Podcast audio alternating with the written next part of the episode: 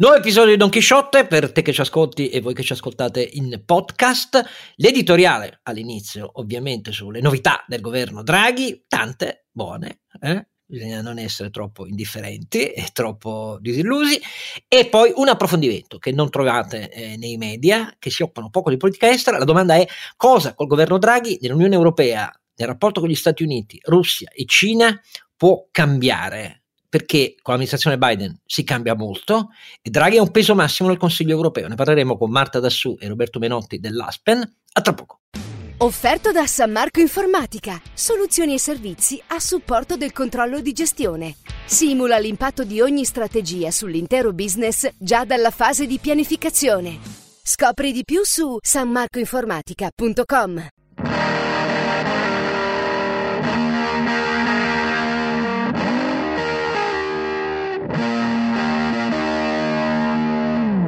Eccoci qua, per te caro ascoltatore e voi cari ascoltatori che ci ascoltate in podcast, nuovo episodio di Don Chisciotte, eh, la voce di Oscar Giannino Don Chisciotte è la solita, l'avete riconosciuta, con lui Ronzinante, Carlo Alberto Carnevale Maffè e Sancio Panza. Renato Cifarelli. Allora, qualche minuto di editoriale perché i fatti nuovi sono arrivati dopo che eravamo un po' disillusi un po' delusi a dire la verità dall'inizio del governo Draghi, composizione, ministri sottosegretari, invece caro Alberto e Renato, qui quattro schiaffoni ben dati. L'avevo detto, l'avevo detto che faceva il politico, andava via piano, piano piano, stile vecchia DC, dai Oscar, tu che... Ma no, ma no, ma no, ma quale vecchia DC? Ma no, ma dai, non te la ricordi no, bene. Sì, piano piano. No, no, no, no, no, che piano piano, in, po- in pochi giorni i servizi segreti, eh, la polizia, la protezione civile, il vertice cambiato, e rimesso al centro mentre era finito nell'angolo.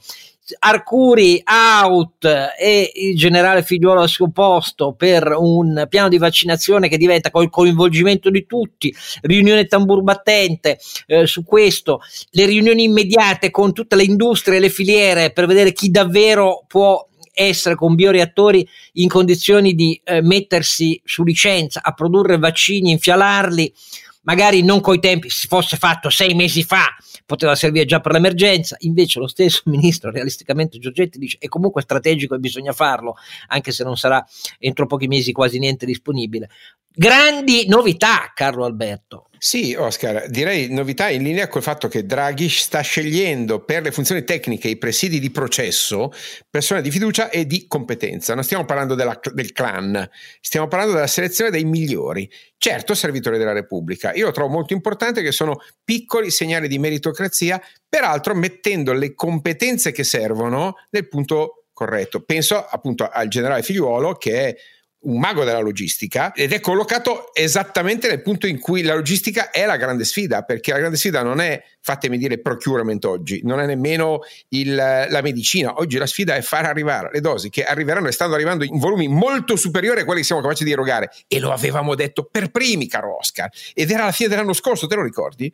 Per primi abbiamo detto facile vaccinare i medici e gli infermieri, dove vaccinatori e vaccinandi coincidono e sostanzialmente coesistono nello stesso spazio. Quando si tratterà di vaccinare gli anziani e persone a rischio sul territorio, le nostre carenze si vedranno, si sono viste. Bene, queste carenze sono logistiche e il fatto di mettere le persone giuste al punto giusto è un elemento importante. L'altro tema l'hai detto tu, chiamare a raccolta le forze di tutto il paese, quelle produttive, quelle industriali, quelle organizzative, i volontari. È una mobilitazione, no? quando tu hai detto l'accentramento, sì, è un accentramento, ma è una chiamata a raccolta di tutte le forze del paese. Guarda, questo è un bel segnale, veramente un bel segnale. Bisogna riconoscere a Draghi che lo sta facendo in silenzio, ma con grande efficacia. Esatto, in silenzio tra l'altro significa anche una certa abilità nel evitare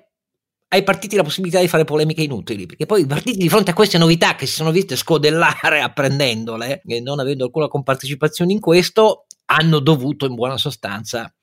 Beh, soprattutto perché capire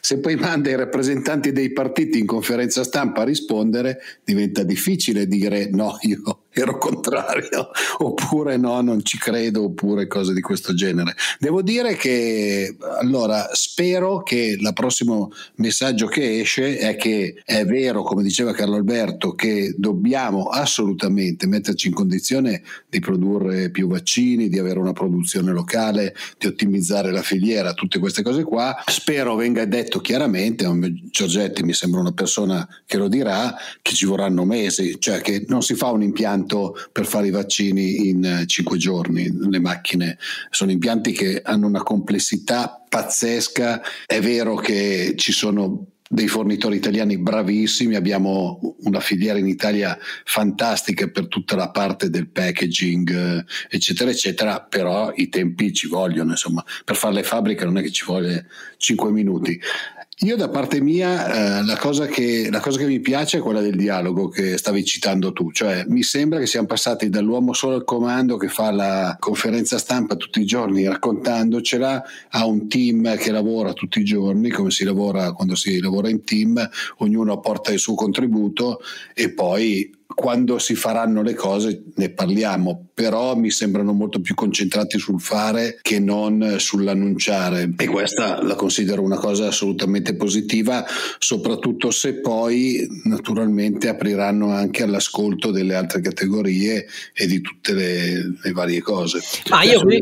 io su questo dico che, che, è un po' cambiata l'aria, per così. Hanno fatto più incontri, ne hanno fatti tre in cinque giorni con l'intera filiera farmaceutica italiana eh, di quanto non avessero fatto negli ultimi anni i governi precedenti. Ed entrando nel merito, ci parlate di qual- come sono questi impianti, che caratteristiche hanno, chi ha i bioreattori per fare cosa, eh, chi è in grado per quelli che vengono da um, RNA, eh, cioè sono entrati nel merito. Allora, questa cosa qui non risolve i problemi ereditati, però certo come metodo è un metodo diverso. Una riunione comune con tutte le parti sociali, i sindacati e tutte le imprese sulla proposta usiamo anche le imprese per vaccinare, beh, è una rottura epocale rispetto al no alla vaccinazione delle imprese del governo Conte e al no neanche una risposta a tutte le disponibilità private che nel mese di ottobre furono espresse per iscritto al governo per il piano vaccinale. Quindi è proprio è una rottura metodologica molto fondamentale. Fatemi dire una cosa su un'altra vicenda invece, sono curioso di sapere come la pensa Carlo Alberto Renato. Ho visto osanna e ovazioni per la sentenza del Tribunale di secondo grado europeo, la Corte europea, che ha confermato il giudizio del Tribunale di primo grado sulla vicenda Tercas. Sì, eh, ha sbagliato la Vestager la DGCOM eh, europea, cioè la struttura europea che si occupa di concorrenza e aiuti di Stato, la Vestager a guidarla, eh, nel dire no all'utilizzo del eh, fondo interbancario per Tercas. Ho visto Osanna come se questo significasse via libera, adesso l'intero sistema bancario si deve mobilitare, finito il bail-in, il burden share, non c'è più niente, ogni banca ammalorata con gli NPL vedrà l'intero sistema sobbarcarsi. Per me è una follia così, ve lo dico subito, anche perché gli NPL cresceranno per via dell'urto della pandemia, se per ogni eh, banca, banchetta o peggio mi sento, banca grande con crediti ammalorati si interviene con la logica di sistema consortile, significa un azzardo morale, cioè il solito segnale a chi fa peggio che può continuare a far peggio, tanto poi non ne risponde, e poi una mazzata alle banche gestite meglio, ai loro soci e ai loro clienti. Io mi rifiuto di credere che sia questo, però temo che sia questa la logica. Tu che dici, Carlo Alberto? Che secondo la Corte di Giustizia ha, ha dimostrato dimostrato di non avere una perfetta comprensione di due interessi pubblici fondamentali, uno è l'antitrust e l'altro è la stabilità finanziaria, perché qui è la radice della sentenza. Eh, la Commissione ha privilegiato la concorrenza, quindi la mancanza di aiuti di Stato rispetto alla stabilità finanziaria. In realtà non è così, in realtà la stabilità finanziaria viene, viene profondamente danneggiata se eh, l'idea è quella del contagio, capite? Quindi, di un punto di vista, la, la sentenza è economicamente infondata. Ciò detto, è chiaro che quella è stata un po' un'impuntatura, se volete, della Vestager. Oggettivamente era un caso in cui si poteva forse trovare un compromesso, ma scusate, le parole secondo me giuste le ha scritte il nostro amico e compare Mario Seminario, a questo punto non è certamente la fine del bail-in, è soltanto la conferma che la strada per un modello di, eh, diciamo, di unione bancaria in Europa è ancora molto lunga e che i meccanismi di risoluzione delle crisi bancarie non sono ancora ben radicati e questo purtroppo non è un bel segnale a fronte del fatto che nei prossimi mesi qualche crisi bancaria ce la dobbiamo aspettare, caro Oscar. Condivido anche il giudizio sommario che infatti ho rilanciato subito appena ho visto il tweet, meglio di così non si poteva dire. E un'ultima mia osservazione invece è su un altro versante. Guardate che da quello che mi consta, come giornalista che ha le sue fonti, sul PNRR è andato avanti riservatamente. La richiesta eh, diciamo, all'istanza formale più elevata della Repubblica, ma siamo convinti davvero che bisogna aspettare che il Parlamento si esprima sul vecchio PNRR entro il 30 eh, di marzo e poi noi solo dopo lo riscriviamo perché intervenire dopo il Parlamento, voi capite che è un problema con i partiti, eccetera, eccetera. Allora, io non condivido l'idea che sia meglio fare così e apprezzo molto che all'interno del governo ci sia chi, eh, chi abbia fatto presente che noi stiamo già riscrivendo, perché su questo la logica della competenza ristretta solidamente nelle mani di eh, Daniele Franco e di Draghi e dell'equipe ristretta Garofoli intorno a Draghi sta già producendo innovazioni eh, sull'impostazione generale, gli obiettivi macro, la loro controllabilità, eh, via tutte le linee che erano prive di copertura eh, dal vecchio testo del governo Conte, accorpamenti e anche tagli rispetto a progetti che non c'entrano niente col PNRR, con le materie indicate dalle linee guida. Credo che tutta questa, tra virgolette, prudenza nei confronti dei partiti sia ingiustificabile. Sarebbe stato meglio dare due o tre settimane al governo e poi procedere a, a ricominciare eh, a tamburo battente per arrivare entro la fine di aprile a un Parlamento che si esprime sul PNR vero, altrimenti si creano pasticci. Questa è la mia opinione, così resta e a questo punto andiamo all'approfondimento invece sulla politica estera con Marta Dassù e Roberto Menotti di Aspen e vediamo cosa aspetta Draghi in Europa, con la Germania, la Francia, ma poi con l'amministrazione Biden sulla Libia e i diritti umani calpestati in Russia, Bielorussia, Turchia, Hong Kong. A tra poco.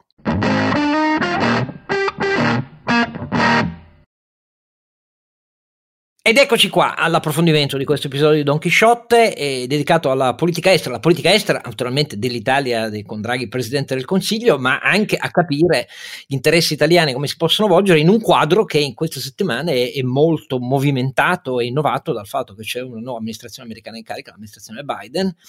e vedremo che su molti fronti le novità ci sono e come, sono arrivate rapide, sono incisive e significative. E per un paese come l'Italia, un paese trasformatore, esportatore, membro della Nato, membro con maggior convinzione adesso dell'Unione Europea, la domanda è come eh, rapportarsi eh, e come interpretare eh, da parte di questo nuovo indirizzo di governo eh, il nuovo copione, il nuovo spartito che si disegna sotto i nostri occhi. Ecco, per approfondire eh, questo tema, di cui a dire la verità i media italiani presi dalla travolgente quotidianità della pandemia, della vaccinazione, delle misure di discontinuità assunte da Draghi su questi fronti, è un po' meno attento, noi invece lo consideriamo un aspetto fondamentale del nuovo mondo in cui viviamo con l'amministrazione americana e di che cosa questo significa per l'agenda europea dell'integrazione, per ehm, il multilateralismo che torna al commercio mondiale e così via. Quindi abbiamo scelto due persone, due ospiti che di questo si occupano, eh, verrebbe dire, da una vita e lo fanno professionalmente e molto bene eh, con, eh, con, Aspen e, ed è con noi quindi, è stata anche viceministro degli esteri italiani con il governo Monti e il governo Letta, eh, Marta Dassù, grazie di essere con noi. Eh, buongiorno. E Roberto Menotti che è il direttore di eh, Aspenia Online. Grazie di essere con noi Roberto. Grazie a voi. Allora, la prima domanda che io faccio con, alla, alla, alla dottoressa Dassù è eh, esattamente sulle novità a- americane. E ne metto tre in fila, ma il problema è quello di capire l'Italia da queste novità come dal suo giudizio può essere toccata, coinvolta, secondo anche la sensibilità di Draghi. Prima novità eh, importante, eh, si torna al multilateralismo nel commercio mondiale, eh, l'Italia eh, e l'Europa hanno subito conseguenze dure eh, dalla approccio muscolare bilaterale dell'amministrazione Trump eh, su questo e contemporaneamente però su questo fronte, non solo su questo fronte commerciale, la scelta dell'amministrazione americana è di una incaricata al commercio che è una sino-americana durissima, la sua prima uscita è stata durissima nei confronti dell'atteggiamento predatorio eh, della Cina. Del resto anche nel primo hearing congressuale il capo designato dalla CIA, designato da, dal presidente Biden, ha dichiarato che il confronto con la Cina è quello nei confronti di una leadership che ha definito testualmente autoritaria, e predatoria, quindi l'aggettivo predatorio è stato usato deliberatamente anche in questa circostanza, e eh, ha espresso la preoccupazione non solo per la violazione dei diritti umani di paesi come la Russia, la Bielorussia e la Cina,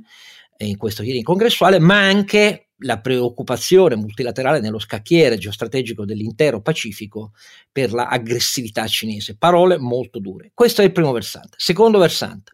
L'adozione di sanzioni proprio nei giorni alle nostre spalle da parte degli Stati Uniti e anche dell'Europa nei confronti dell'entourage di Putin per la vicenda di Navalny, un tocco questa volta non su una lista di personaggi secondari,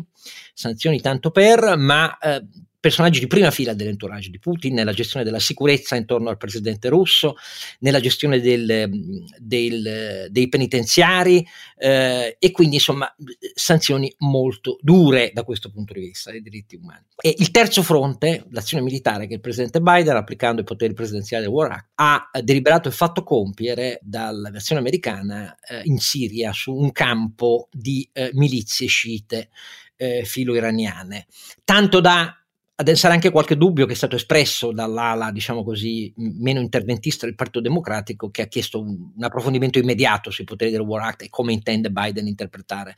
eh, questi suoi poteri dell'amministrazione. Però segnali forti. Che dice Marta Dassò su questo? Eh, grazie, una, un menù veramente vasto. La, la, Cina, credo che lei abbia ragione, è destinata a diventare un, un problema nei rapporti fra eh, gli Stati Uniti eh, ed Europa, anche con l'amministrazione Biden, eh, era con l'amministrazione Trump, come ha dimostrato ad esempio le perplessità eh, americane molto esplicite sulla firma dell'accordo sugli investimenti con, con Pechino alla fine de, de, dell'anno, dell'anno passato, perplessità non solo preventive di un'amministrazione Trump in via di uscita,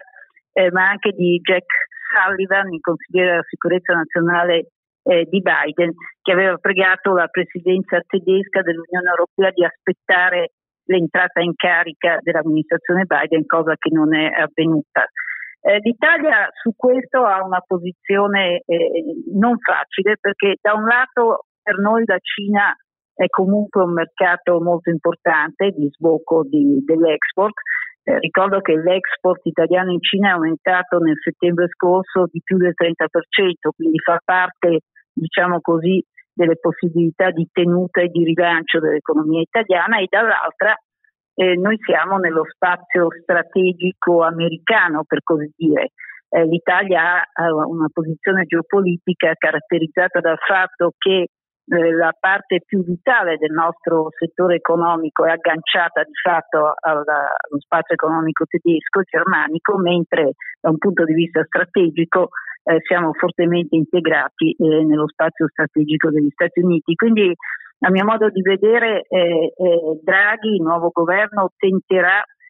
di combinare questi interessi economici eh, con eh, la presa in considerazione eh, molto seria anche delle preoccupazioni di sicurezza americane e da questo punto di vista sarà eh, una, una, rettifica abbastanza netta eh, delle scelte ambigue degli anni passati. Vi ricorderete che l'Italia, unico paese del G7, aveva firmato nel 2019 un memorandum di understanding sulla famosa via della seta, sulla Belt and Road Initiative cinese, cosa molto criticata eh, dagli Stati Uniti, ma in fondo anche dai principali partner europei che peraltro continuavano eh, a fare i loro affari eh, con la Cina. Una scelta abbastanza irrazionale, secondo me, che non ha dato all'Italia nessun vero vantaggio, eh, ma eh, l'ha soltanto messa in una situazione eh, difficile. Ora, sul problema Cina, il Presidente del Consiglio non si è ancora espresso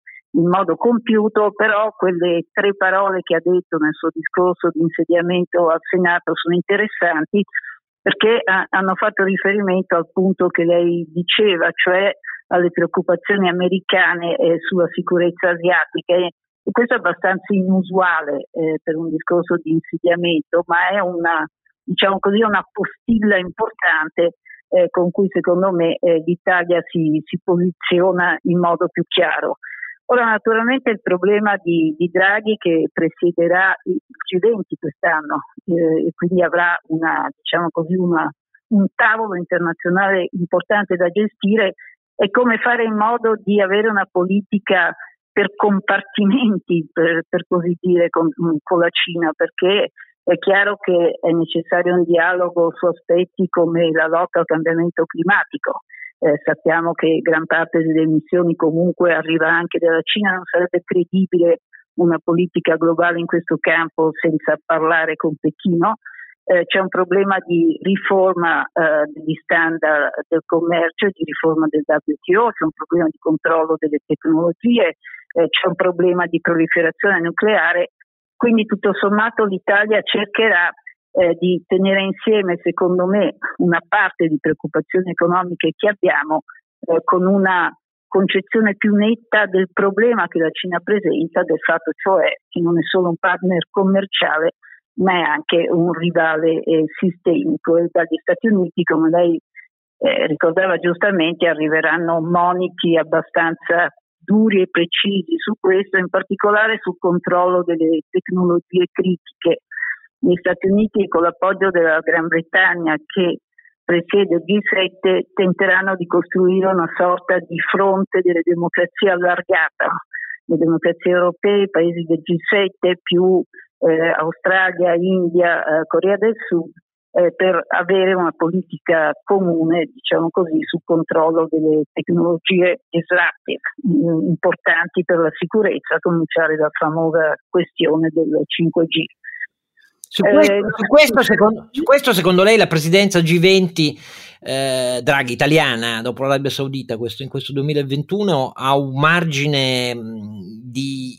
eh, mediazione anche su queste questioni oppure no? Eh, su queste ultime questioni che citavo? Sì, sì come la tecnologia. Eh, le, le, ultime due presidenze del G20 devo dire non sono state particolarmente produttive eh, anche perché l'America non era affatto interessata, fondamentalmente quando ha presieduto il G20 l'ha, l'ha, quasi mandato a picco, di fatto il, il, vertice che poi il momento culminante del G20 non c'è praticamente stato, l'Arabia Saudita ha, ha, ha fatto molto poco il G20 italiano sarà molto caratterizzato, io credo, dal tema del climate change, anche perché l'Italia al tempo stesso eh, presiede questa COP26 insieme agli inglesi, eh, cioè eh, l'attuazione degli accordi di Parigi sul clima, ma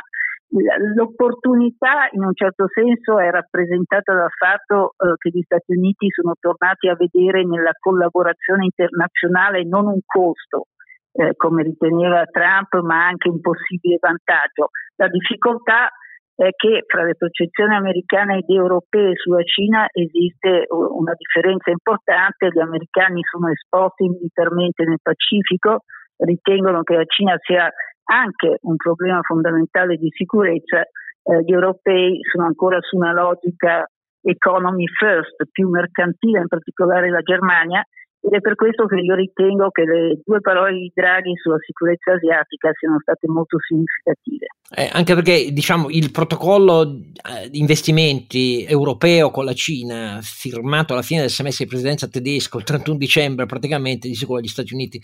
non, non, è piaciuto. Insomma, noi ne abbiamo già parlato in un altro episodio. Però io adesso mi sposto, poi cedo la parola per altre domande a, a, a Carlo Alberto e, e Renato. Eh, su un altro scacchiere che ci guarda molto da vicino, lo faccio che, chiedendo a Roberto Menotti Gianotti eh, una domanda che riguarda la Libia. Mi ha molto colpito in un altro hearing congressuale il, nuovo segretario della difesa designato da, da Biden, cioè gener- l'ex generale e un nero tra l'altro, Lloyd Austin, eh, aveva avuto una frasetta abbastanza abrasiva sulla Libia, dicendo beh non possiamo considerare con soddisfazione il fatto che la questione libica sia diventata un terreno nel quale c'è un insediamento dira- diretto geomilitare di, della Russia e della Turchia. Ecco, l'Italia si è tirata indietro da quando anni fa gli Stati Uniti avevano, per così dire, richiesto all'Italia di svolgere un, luogo, un ruolo preciso sulla stabilizzazione ed è finita nell'ultimo anno alle nostre spalle esattamente così. Milizie, eh, armi e sostegni contrapposti eh, sullo schieramento, su delle contrapposte milizie tra Haftar e invece il candidato italiano Tripolino, per così dire. Che margine c'è per l'Italia in questa partita, visto che gli Stati Uniti tornano a esprimere un'insoddisfazione per la realtà dei fatti, cosa che ovviamente non può far piacere a Erdogan e a Putin per Roberto Menotti. Eh, a me sembra intanto che eh, quando si parla di Libia partiamo come dire, dalle scorie purtroppo lasciate eh, dall'amministrazione Obama. Naturalmente con Biden alla Casa Bianca torna eh, un po' tutto l'entourage, è tornato effettivamente eh, a Washington tutto l'entourage dell'amministrazione di Barack Obama, dove appunto Biden era vicepresidente e la Libia è stato un punto molto molto delicato per cui l'amministrazione ha lasciato una, uno strascico nel rapporto con gli europei certamente non buono in cui l'Italia in qualche modo è stata direttamente coinvolta perché l'Italia, anche se un po' torto collo, partecipò ovviamente all'operazione, diciamo così, di rimozione di Gheddafi, impegnandosi soprattutto ad impegnarsi a, come dire, ad occuparsi della Libia dopo Gheddafi, esattamente in base agli accordi presi con gli Stati Uniti, in particolare appunto con la Francia, con la Gran Bretagna e con l'Italia, tre paesi sostanzialmente più attivi nella crisi del 2011. Eh, nelle memorie, per esempio, di Barack Obama ci sono 3-4 pagine durissime su questo punto che ricordano esattamente appunto le dichiarazioni del nuovo eh, segretario della difesa americano. Ora, capire che margine c'è per l'Italia eh, ci vuole molta cautela perché l'Italia ha fatto delle scelte molto molto prudenti, si è sostanzialmente quasi tirata indietro eh, perché non ha realmente mai sostenuto in pieno eh, e con convinzione il governo che diceva di sostenere e che era quello l'unico peraltro internazionalmente riconosciuto da un punto di vista formale e tecnico, cioè quello di al-Serraj, come ricordiamo, effettivamente altri paesi, e, e, per non fare nomi, soprattutto la Francia, si sono comportati in maniera abbastanza, eh, diciamo così, eh, vivace e anche un po' opportunistica no? Nel, nei seguiti della crisi libica, non facilitando affatto che ci fosse una posizione europea comune, tutt'altro, quindi dividendo ulteriormente gli europei. Quindi in tutto questo si può dire che l'Italia non avesse grandissime chance di influire direttamente sul terreno negli anni scorsi, però effettivamente sono d'accordo, si è anche in qualche modo tirata indietro. Ora, un margine esiste in qualche modo perché gli equilibri sul terreno in Libia sono un po' più favorevoli rispetto anche soltanto a un anno fa. L'operazione, il tentativo di, di Haftar eh, di eh, prendere il potere è chiaramente fallito, è stato in qualche modo bloccato, ma è sostanzialmente fallito per le sue debolezze, eh, c'è stato questo forte intervento turco e russo che certamente preoccupa molto gli Stati Uniti, ma preoccupa anche noi, preoccupa anche tutta l'Europa, però appunto è anche vero che quell'intervento va messo nel contesto di un vuoto di potere terribile che, eh, che c'era eh, fino a qualche anno fa eh, e che è stato in qualche modo riempito da quelle due potenze. Non dimentichiamo che la Turchia in, mo- in qualche modo ha fatto i nostri interessi nel tenere in piedi un certo equilibrio di forze in Libia nei momenti ma di maggior rischio. Però non ci possiamo nascondere che, che, oggi il grande paese europeo che più è avanti nella confrontation eh, geostrategica proprio con il regime di Erdogan è la Francia, che si è messa a vendere de, degli ultimi due mesi unità navali militari alla Grecia e eh, anche eh, velivoli prendendoli già dalla dotazione della propria armée eh, dell'air. Quindi, insomma, la, la, Francia ha una posizione su Erdogan che non si concilia molto con quella senza di... dubbio, senza dubbio. Sì, eh, esatto. sì, sì aggi- no, aggiungerei soltanto un altro legame dove, dove, vedo un'altra opportunità che indirettamente si lega alla Libia, però per l'Italia e che davvero andrebbe sfruttata al meglio possibile, pur in una situazione delicata e complessa, è quella di EastMed eh, cioè lo sfruttamento di queste risorse potenzialmente molto importanti di fronte all'Egitto. Perché? Perché in realtà è un'operazione multilaterale che ha anche dei riflessi di sicurezza importanti, coinvolge l'Egitto ma anche Israele, coinvolge la Grecia, e, e c'è tutto un problema appunto nel rapporto fra Turchia e Libia per la questione del controllo delle, delle acque, insomma delle risorse in acque internazionali e in parte in acque territoriali contese, però ecco, quella è un'area che lega in qualche modo la Libia a questioni regionali più ampie in cui l'Italia ha molto da dire, ha un'expertise molto significativa, ha già un ruolo anche diplomaticamente attivo e importante e dove credo che ci possa essere un margine anche di collaborazione in qualche modo con gli Stati Uniti. È un, è un, non c'è dubbio che è un quadrante estremamente complesso e anche i rapporti con la Turchia saranno un altro grattacapo in qualche modo da prendere in mano per, per tutti gli alleati transatlantici. Ecco, ah, anche perché proprio oggi, il, cioè oggi no, il 3 di marzo, si è concluso una, una specie di confronto eh, militare navale nel Mediterraneo orientale con eh, la più grande esercitazione NATO sul fronte eh, sud-orientale che coinvolgeva la Grecia, ha coinvolto eh, unità degli Stati Uniti, eh, anzi la più forte presenza del, del, della sesta flotta nell'Egeo da molti anni a questa parte parte, oltre ai paesi NATO eh, del versante balcanico, e dall'altra parte, in contemporanea, negli stessi dieci giorni,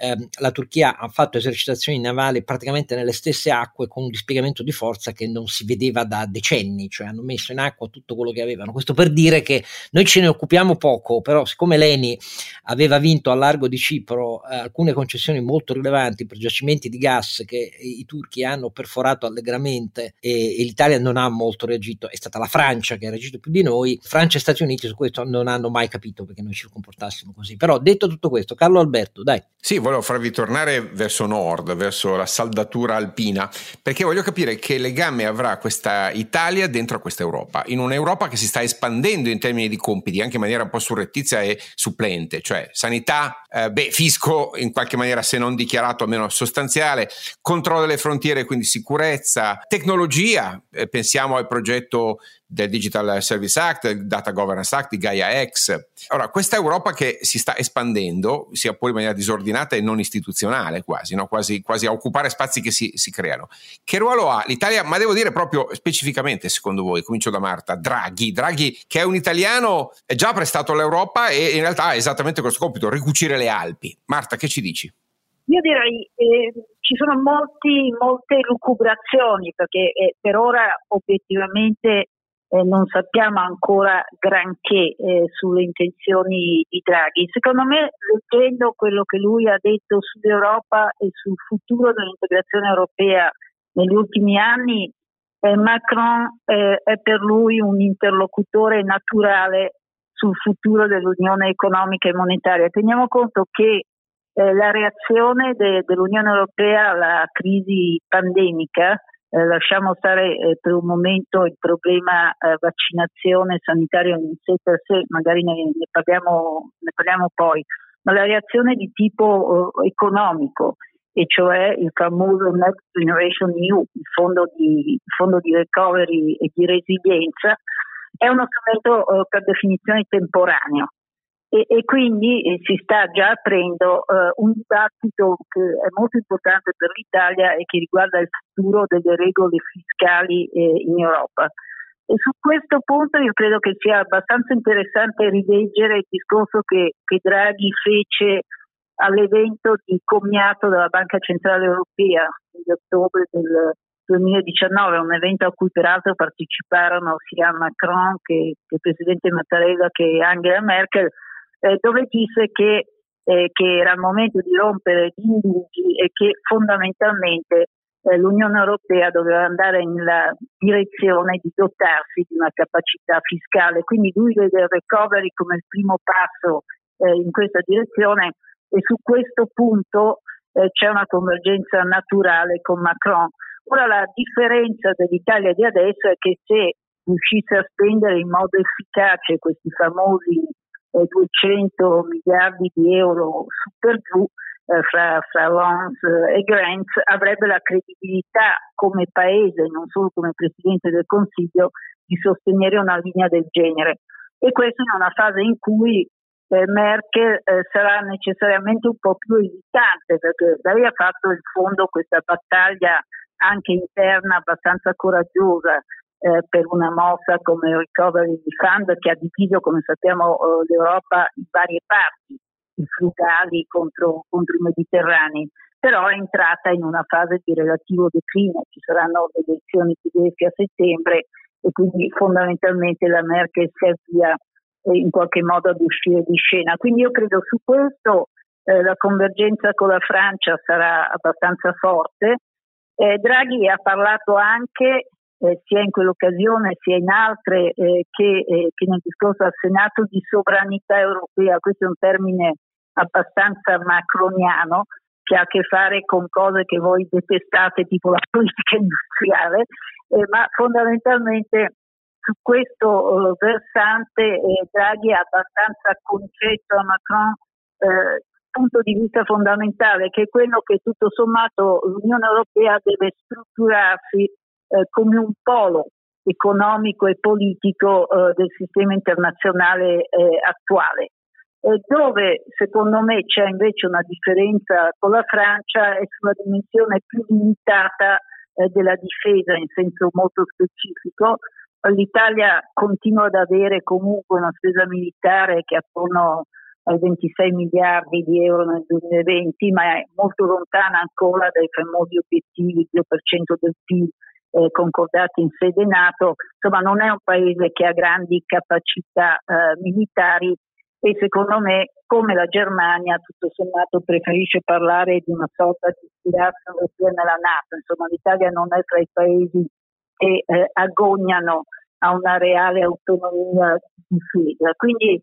secondo me il rapporto con la Francia sarà un po' caratterizzato da questi due poli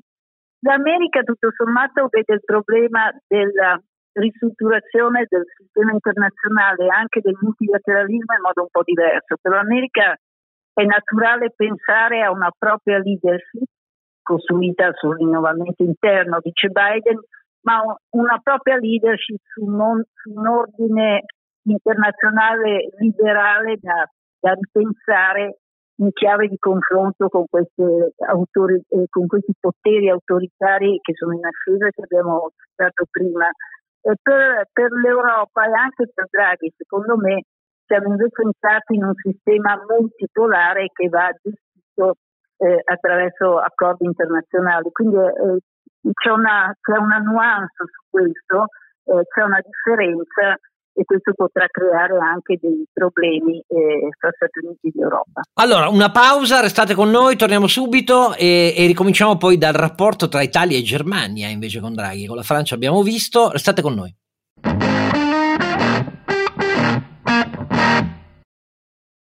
Eccoci tornati con noi eh, Marta Dassù e Roberto Menotti, Aspen, agenda internazionale, abbiamo visto prima i diversi scacchieri, quelli mondiali, Cina, Russia, poi siamo andati alla Libia, poi i rapporti tra ipotizzabili, insomma, tra Draghi e Macron, visto che Draghi fa intervenire l'Italia a un Consiglio europeo con un peso specifico molto maggiore per via di quello che ha fatto negli anni alle nostre spalle eh, rispetto al suo predecessore, però resta la grande incognita di come sarà il rapporto con la Germania. Certo, Marta da su, eh, una Germania di cui tra pochi mesi la lunghissima parabola merkeliana va alla fine, non sappiamo eh, i tedeschi che cosa, eh, che cosa, sceglieranno. Io dico solo una cosa, mi ha molto colpito l'energia con cui nel board di ICB Panetta è intervenuto qualche giorno fa. Ehm, sollecitando, poiché il quadro è quello della ripresa dei tassi di interesse con l'amministrazione Biden negli Stati Uniti, per evitare che si inizi a pensare, abbiamo parlato eh, proprio due minuti fa della convergenza tra Draghi e Macron su una sovranità europea di cui gli atti eccezionali come il primo debito comune da cui nasce poi eh, il Recovery Fund, debba stabilizzarsi anche con un proprio potere fiscale. Però di fronte a questo eh, Panetta è intervenuto con durezza dicendo eh, se qualcuno pensa che adesso sia il momento di iniziare a ragionare sull'uscita dalle politiche di sostegno, sbaglia tutto. Dobbiamo farle più rapide, più incisive, più veloci per tutto il tempo che sarà necessario. La domanda diventa da, da su, ehm, qualunque cosa, nessuno può sapere, avvenga in Germania alla luce della vecchia sentenza di Francoforte, de, di paesi come l'Olanda, la cui posizione conosciamo bene, eh, e mettendo anche in conto l'incognita di cosa capita alle prossime elezioni in Olanda, che oramai sono prossime. Ma che cosa si può immaginare di come i tedeschi siano disposti a prendere sul serio un'intesa Macron-Draghi sul fatto che i passi di oggi sono solo l'inizio di una maggior sovranità europea? Ma è difficile dire perché, eh, come lei ricordava giustamente, poi non sappiamo quali saranno i risultati elettorali, che coalizione ci sarà in Germania, ci sarà probabilmente una coalizione, la, la CDU potrebbe essere su una posizione di relativa continuità, tutto sommato il eh, successore presidente della CDU che potrebbe essere il nuovo cancelliere abbastanza in continuità con Angela Merkel, Armin Laschet. Non sappiamo se partito di coalizione saranno i Verdi, che in questo caso hanno una posizione abbastanza nettamente eh, pro-europea, e, e quindi è, è, è, un'incognita effettivamente. Ma io credo che eh, la Germania abbia deciso una cosa fondamentale, e cioè che la tenuta del mercato interno eh, dell'Unione Europea è assolutamente nei suoi interessi, anche di fronte a queste incognite globali che sono in parte collegate a quello che discutevamo prima, e cioè la possibilità di una tensione crescente, quella che qualcuno degli osservatori definisce una specie di nuova guerra fredda fra tra Cina e Stati Uniti con il suo impatto su, sull'economia globale. Quindi di fronte a questi rischi il mercato interno e la sua tenuta è una garanzia anche per la Germania ed evitare eh, troppe asimmetrie eh, resta eh, un obiettivo fondamentale, è il motivo per cui è stata varata questa operazione di solidarietà fiscale. Quindi non so, insomma, io sono abbastanza ottimista, forse mi sbaglio, eh, su quello che potrebbe essere un atteggiamento tedesco. Certo si, si andrà molto prudentemente, eh, probabilmente prolungando la sospensione di regole che sono state sospese, eh, a cominciare dalle famose regole del patto di stabilità. Fra l'altro stanno uscendo una serie di studi interessanti su come poter addivenire a un diverso equilibrio. Ed è chiaro che Draghi, tutto dipenderà da cosa realmente riuscirà a fare, ma qualcosa riuscirà a fare eh, certamente, questo recovery plan andrà, andrà per scadenze successive come sappiamo, Draghi ha grande vantaggio rispetto ai suoi, ai suoi predecessori di creare naturalmente per, la, per, il suo curriculum vitae, per la sua credibilità personale, ricrea una fiducia nell'Italia. Insomma, se, eh, se la caratteristica di questi anni di molti anni è stata in fondo una notevole sfiducia o diffidenza eh, nelle scelte del nostro Paese, secondo me questo governo ha dalla sua il grande vantaggio di creare abbastanza naturalmente una maggiore fiducia, che è molto importante perché come sappiamo dalla crisi greca in poi fondamentalmente la totale sfiducia fra nord e sud dell'Europa è stato un grande elemento di frattura, di, di scissione interna. Quindi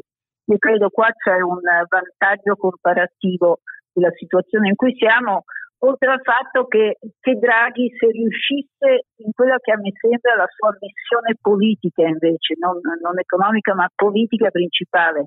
e cioè di traghettare un sistema politico italiano che appare bloccato verso posizioni più o meno di mainstreaming europeo, una Lega che comincia a riavvicinarsi al Partito Popolare Europeo, un Movimento 5 Stelle che si riqualifica insomma, più verso il Partito Socialista Europeo, ecco anche questo contribuirebbe, diciamo così, alla, allo standing dell'Italia in Europa. Avremmo chiuso il ciclo del doppio populismo e torneremo come terza economia dell'Eurozona ad avere un quadro politico più coerente con l'impianto generale dell'Europa. Quindi credo che per questi due motivi ci sia una chance di andare in una direzione in una, di gestione della politica economica europea eh, che, che per l'Italia sarebbe positiva. Uh, una domanda per Roberto Menotti e poi lascio la parola a, a, Renato. Una delle altre questioni su cui l'amministrazione americana, oltre al commercio mondiale, il multilateralismo, la Nato, uh,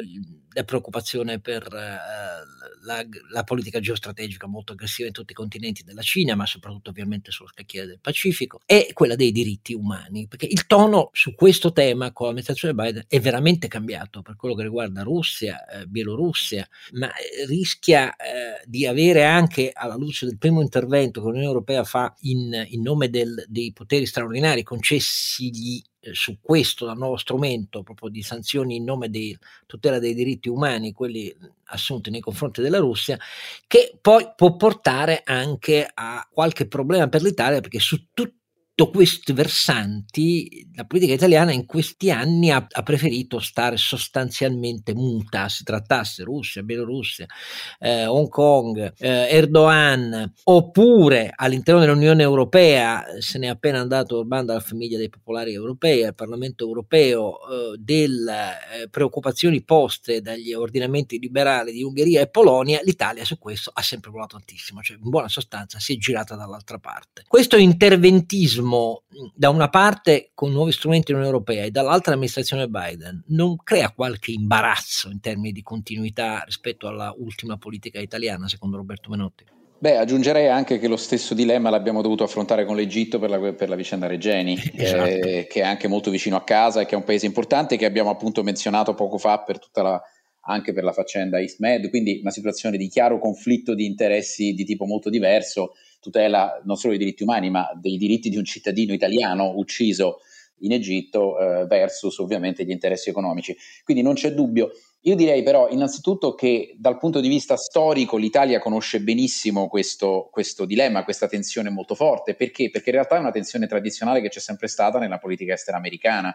e in qualche modo anche nelle ambizioni eh, europee di avere una proiezione internazionale, una proiezione esterna, di diventare, fra virgolette, una potenza globale. Cioè non sono affatto questioni nuove, sono questioni molto tradizionali che abbiamo ce- sempre tradizionalmente cercato di tenere in equilibrio faticosamente come Italia, ma direi anche come Unione Europea. Tutto sommato siamo un po' stati distratti, io direi, dai quattro anni di Biden, cioè l'assoluta normalità è quella che Biden rappresenta eh, non è quella che ha rappresentato Trump con questo stranissimo atteggiamento appunto per cui i diritti umani erano o, o scomparsi o comunque comparivano e scomparivano a intermittenza. In realtà sono sempre stati una caratteristica del, della visione del mondo americana e quindi in qualche modo anche dell'Occidente, naturalmente mediati da una fortissima dose di realpolitik. Però quello che davvero può creare problemi, questo sì, non tanto di nuovo all'Italia in quanto tale, ma all'Europa nel suo complesso e quindi all'Italia come attore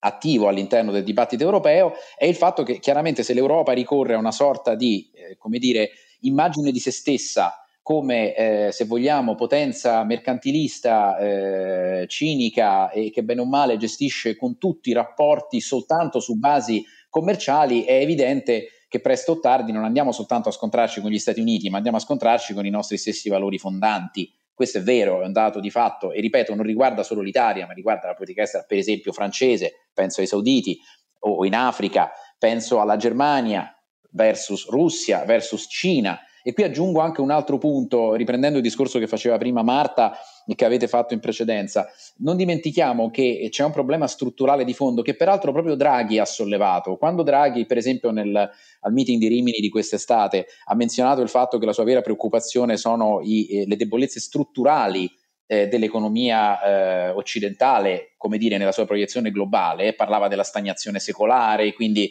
del problema di come strutturalmente c'è stato un forte rallentamento che naturalmente lui ha collegato sia al credit crunch del 2008 sia poi alla crisi Covid che stiamo vivendo. Ecco, mi ha colpito perché qual è stata la via d'uscita, come dire, la soluzione tedesca che poi è diventata in parte la soluzione europea collettiva per molti anni ormai a questi problemi? Beh, è stata essenzialmente quella di crescere attraverso l'export e questo ha significato avere poi un certo tipo di rapporto con appunto paesi come la Cina, eh, che è anche un gigantesco mercato, paesi come la Russia, in quel caso non per l'export ma per l'import, per forme di, di interdipendenza energetica. Eh, esattamente, quindi è chiaro che questo, quelli che abbiamo appena descritto sono i dilemmi tradizionali della politica estera europea e direi non quindi specificamente della posizione italiana. L'Italia poi certo ha i suoi problemi più specifici e regionali da gestire, direi che sono soprattutto quelli che abbiamo già menzionato, cioè quelli rispetto alla Libia, pensiamo alla, al conflitto ovviamente fra l'interesse per il controllo dei flussi migratori e una qualche forma di eh, eh, come dire, gestione dei flussi da parte delle autorità libiche, che sarà sempre un dilemma anche in termini di diritti umani, e come abbiamo detto, paesi come l'Egitto e la Turchia.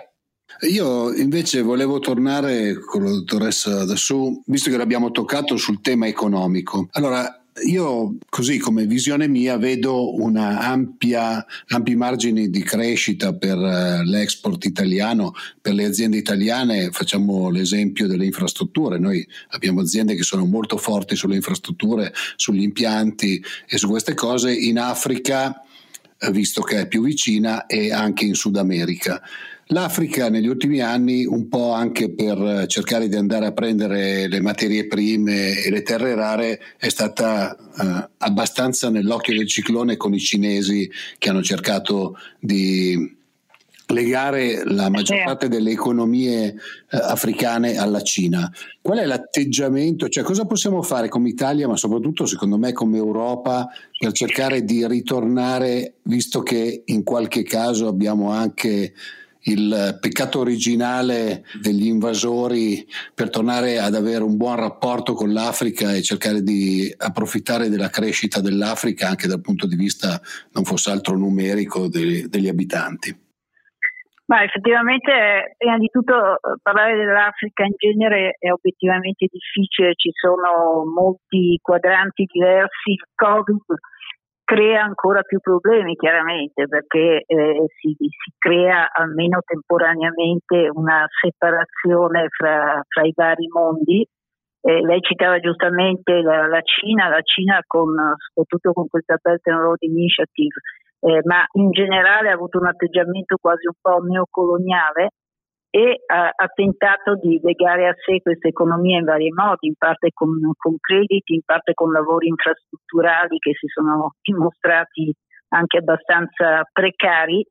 e eh, con una decisa volontà di tenere sotto controllo queste materie prime, questi metalli rari, le terre rare, che in parte la Cina ha, in parte sono, sono diffusi in Africa e che saranno molto importanti eh, nella geopolitica delle energie rinnovabili, a differenza della geopolitica, eh, se volete, dell'energia fossile. Sarà un tipo di geopolitica diversa che avrà bisogno di controllare appunto queste materie di cui, eh, di cui parlavamo adesso. Quindi è un gioco diverso eh, e in un certo senso forse ancora più, ancora più delicato.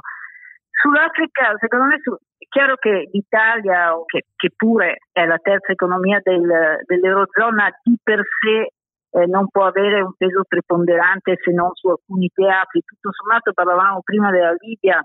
tutto sommato, seppure in anni in cui politicamente non siamo riusciti ad esercitare una grandissima influenza, pur avendo ad esempio deciso, unico paese europeo, di mantenere aperta la nostra passata a Tripoli, ma quando è arrivato il momento di aiutare concretamente eh, il governo di Al-Sarraj e di Tripoli non, non siamo stati disponibili, abbiamo questa esitazione comunque a muoverci anche con degli strumenti militari, quindi non abbiamo, abbiamo operato in questo senso, però fondamentalmente i nostri interessi fondamentali in qualche modo li abbiamo tutelati.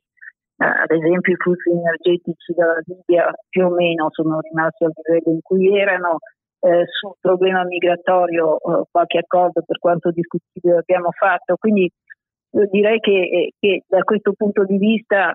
seppure con una diplomazia alla fine di basso profilo i nostri interessi li abbiamo tutelati, ma guardando più in generale al continente è chiaro che secondo me un grosso problema sono le divisioni fra i paesi europei. Non esiste una politica comune verso l'Africa, pur essendo l'Unione Europea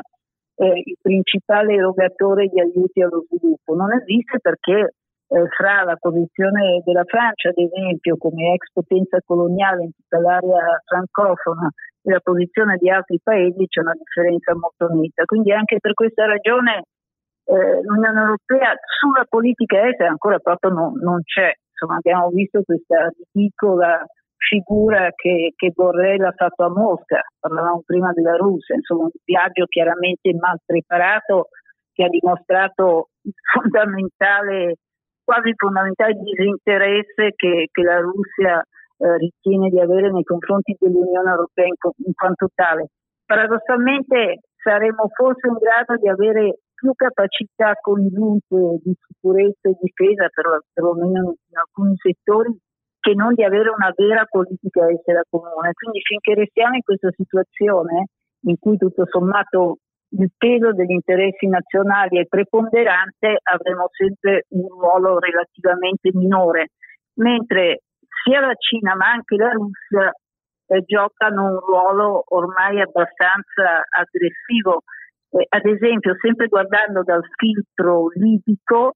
eh, si pensava che la Russia avesse soltanto una posizione opportunistica, eh, diciamo così, giocava sul disimpegno americano eh, per avere un suo peso in Cirenaica e, e, e controbilanciare eh, il potere di Tripoli, sosteneva Haftar, eccetera, eccetera. Alla fine il gioco eh, russo eh, in Libia sembra destinato a permanere ed è in, un, in, un'ottica più regionale, è in un'ottica che guarda di più eh, al retroterra africano nel suo complesso. Quindi eh, cresce la Cina, cresce la Russia, eh, cresce la proiezione eh, mediterranea della Turchia, abbiamo detto, ma l'Unione Europea secondo me per il momento è relativamente assente proprio perché è fortemente divisa su, su cosa fare. E del resto, eh, l'unico commento che faccio è proprio eh, la dimostrazione è avvenuta quando, in occasione della visita dell'altro rappresentante dell'Unione per gli affari esteri e la politica di sicurezza, Borrell, eh, a Mosca mentre si incontrava con il ministro degli esteri russo Lavrov, l'espulsione dei diplomatici europei ha lasciato quasi in silenzio i paesi europei, mentre si trattava di un affronto vero e proprio che se ci fosse una politica comune avrebbe dovuto e implicato ben altre reazioni. Comunque, come avrete capito, per te che ci ascolti, voi che ci ascoltate, molto dipenderà da quello che Draghi riuscirà davvero a fare, quanto durerà, con quale incisività, quanto verrà inevitabilmente eh, accentrata la sua attenzione sugli affari interni, la pandemia, la ripresa, i PNRR, questo non lo può sapere nessuno. Però il quadro in cui eh, una personalità come Draghi può muoversi eh, è un quadro complicato. Ho tentato di richiamare la vostra attenzione e la tua attenzione che ci ascolti perché è fondamentale eh, l'interpretazione che l'Italia con la sua guida può tentare su alcuni almeno di questi problemi di interpretare, non solo per il futuro dell'Europa in uno schema cooperativo, siamo un paese iperindebitato, è chiaro che abbiamo un interesse grande come un grattacielo su questo, ma anche su un ruolo che non si illude sulla nascita di una politica comune europea domani o su interessi davvero comuni, ma che in qualche modo consenta al nostro paese di non essere proprio classicamente un vaso di coccio che non tutela neanche alcuni suoi propri interessi. Tutto qui, intanto grazie molto ai eh, nostri due ospiti che ci hanno regalato un po' di tempo e della loro conoscenza su questo. Renato, non ti resta che dire dove ci trova chi ci ascolta o ci vuole ascoltare. Beh, come al solito un uh, recap dei nostri indirizzi, sito è donchisciottepodcast.it, lì trovate i link per iscrivervi al podcast gratuitamente sulle piattaforme, quindi su Google Podcast, Apple Podcast, Spotify, Spreaker. Trovate i dati quando ci sono relativi alla puntata e trovate anche la possibilità di commentare e mandarci vostre notizie. Poi Twitter, eh, Facebook, Instagram e LinkedIn Don Chisciotte Podcast, ci cercate, ci trovate. Grazie, grazie a tutti, grazie a tutti, alla prossima. Grazie, grazie mille. Grazie. Offerto da San Marco Informatica, soluzioni e servizi a supporto del controllo di gestione. Simula l'impatto di ogni strategia sull'intero business già dalla fase di pianificazione. Scopri di più su sanmarcoinformatica.com.